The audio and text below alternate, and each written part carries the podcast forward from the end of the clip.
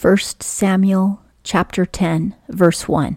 Then Samuel took the vial of oil and poured it upon his head and kissed him and said, Is it not that the Lord hath anointed thee to be prince over his inheritance? Now, every time God appoints a high priest, he always has that priest anointed. But now the people have asked for a king. So every time God appoints a king, the king will be anointed with oil. And Samuel has anointed Saul as king. So at this point, Saul really is the king of Israel, even though the Israelites don't know it yet. And it hasn't been officially announced to them. Now, when he kissed him, he kissed him on the neck. This is a traditional way in the Middle East where men either greet each other if it's someone they love. Samuel is giving his allegiance and love to Saul, even though he knows that Saul has a lot to learn and he isn't going to be a good king. But he still is dedicated to serving Saul and wishes him the best. So he kisses him on the neck and tells him that he is anointed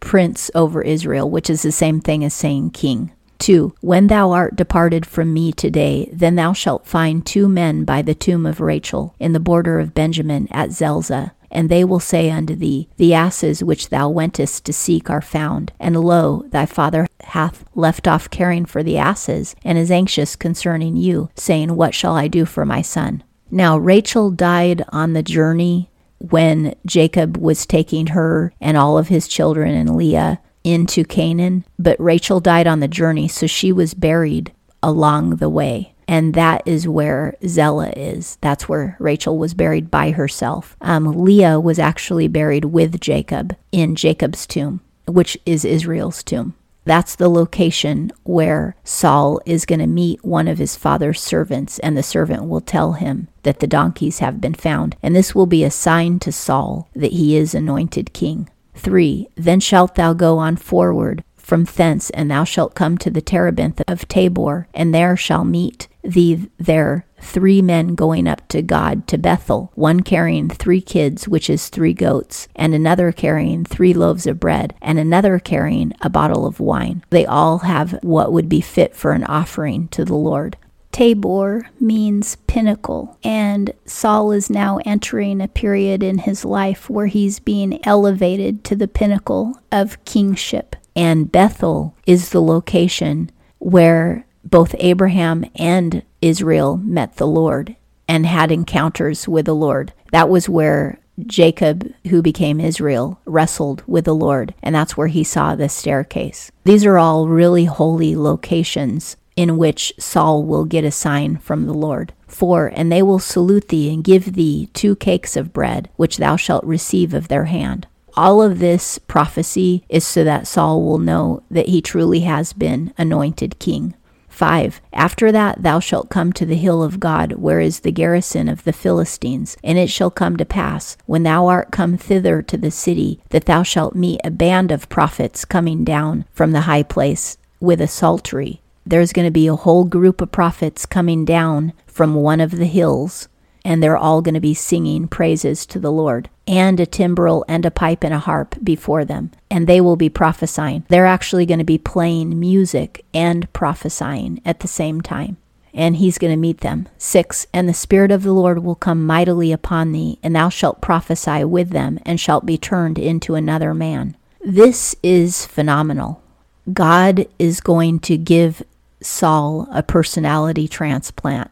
This is very similar to a born again experience. The Spirit of God is going to enter into Saul so that he could be a good king. And God is going to give him a new personality so that he will be equipped to be a king and a leader. He'll have wisdom and knowledge enough to know how to govern people. He'll have leadership skills. He'll have everything that he needs. But it's up to Saul to actually follow the Lord because we all have free will. Even when the Lord blesses us with a brand new personality and wisdom and knowledge and talents, that doesn't mean that we're going to use it for good. As it turns out later, Saul will not use this blessing for good. He'll end up being a horrible leader because he won't follow the Lord and obey him. But we see at this point that the Lord is going to give him everything he needs. Saul is going to prophesy with those prophets, and then he will receive a new heart.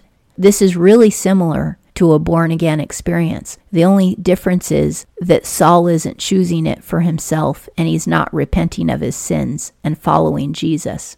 In this case, he's getting blessed, but he himself will never actually choose to follow the Lord. So it goes to show you that God can bless you, heal you, deliver you, cleanse you, sanctify you, and make you whole. But if after all that you still want to go your own way, you'll end up making a lot of mistakes and you'll end up not being God's friend, which is what happens to Saul. In the end, he is not God's friend, and God rejects him in the end. You know, I once asked somebody, How do you know you're saved? And the person said, Well, God keeps blessing me all the time. But you know, God blesses everybody and He loves everybody. He gives all of us skills and talents. And just because He blesses us does not mean that we're saved. That means that He is a wonderful God. That doesn't mean that we're saved. We have to repent and follow Him and believe in order to be saved. And that's what Saul lacks. 7 And let it be when these signs are come unto thee that thou do as thy hand shall find, for God is with thee. God will actually be with Saul until Saul turns his back on the Lord. The Lord will always be with him. And Jesus said, I will never leave you nor forsake you. But that doesn't mean that we won't forsake Jesus. You see, we can walk away from Jesus at any time. He won't walk away, but we can walk away, and Christians often do. And this is what Saul is going to do too. God is going to be with Saul, but Saul is going to leave God.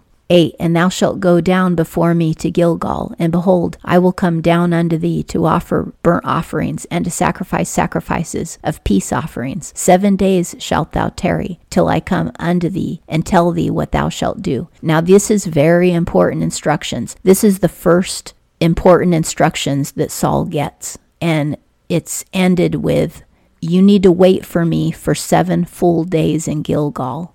Don't offer sacrifices until I get there. But because Saul's heart is not after the Lord, he isn't going to follow these instructions. 9. And it was so that when he had turned his back to go from Samuel, God gave him another heart, and all those signs came to pass that day. So everything that Samuel told him came to pass, and Saul did have a brand new heart he had the heart of a king. He was ready to lead. 10. And when they came thither to the hill, behold, a band of prophets met him, just as Samuel told him, and the Spirit of God came mightily upon him, and he prophesied among them. 11. And it came to pass, when all that knew him before time saw that, behold, he prophesied with the prophets, then the people said one to another, What is this that is come unto the son of Kish? Is Saul also among the prophets? 12.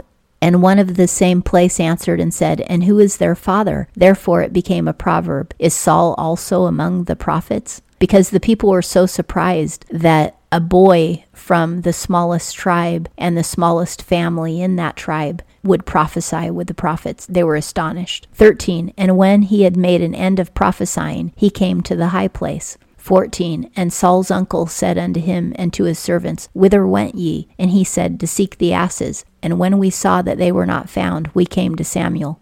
15. And Saul's uncle said, Tell me, I pray thee, what Samuel said unto you. 16. And Saul said unto his uncle, He told us plainly that the asses were found, but concerning the matter of the kingdom whereof Samuel spoke, he told him not. Now that was actually wise of Saul not to tell his uncle the part about him getting anointed king because it hasn't been announced to the land yet. In that sense, he was probably wise not to announce it.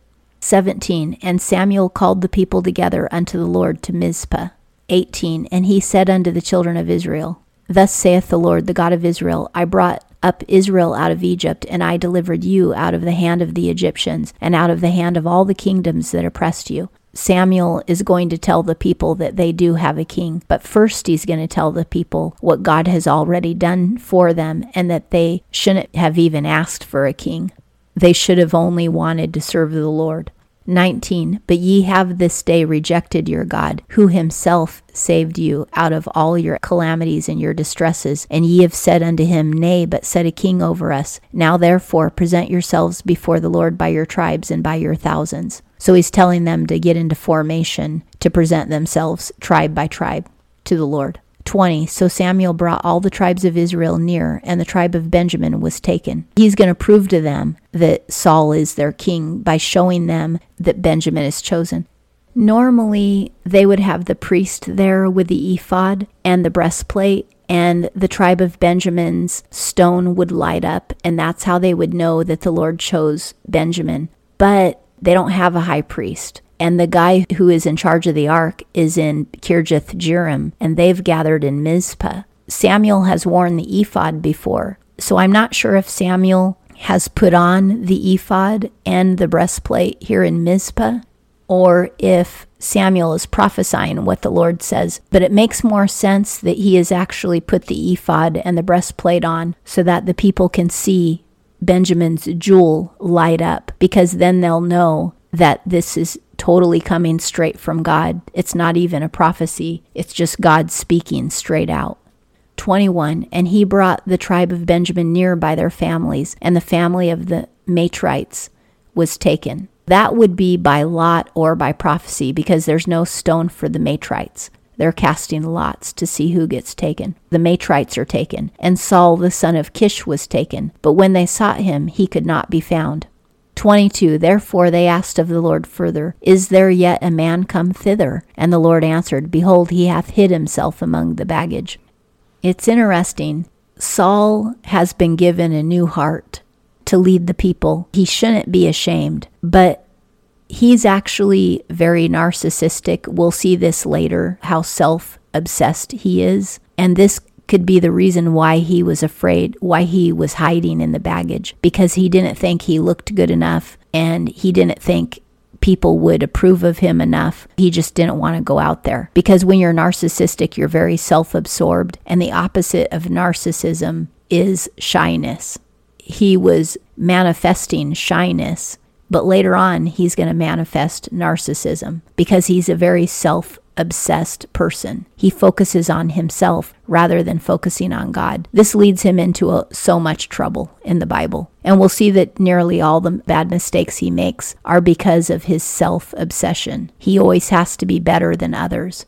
But on this day, he really didn't feel better than others because he didn't have the crown and the robe and all that he, he felt shy. 23 And they ran and fetched him thence. And when he stood among the people, he was higher than any of the people from his shoulders and upward. 24 And Samuel said to all the people, See ye him whom the Lord hath chosen, that there is none like him among all the people? And all the people shouted and said, Long live the king. Another sign to the people was not only that Saul was chosen by lot, but also that he was way taller than any of the rest of them and they shouted, Long live the king, which is what people shout today about their king.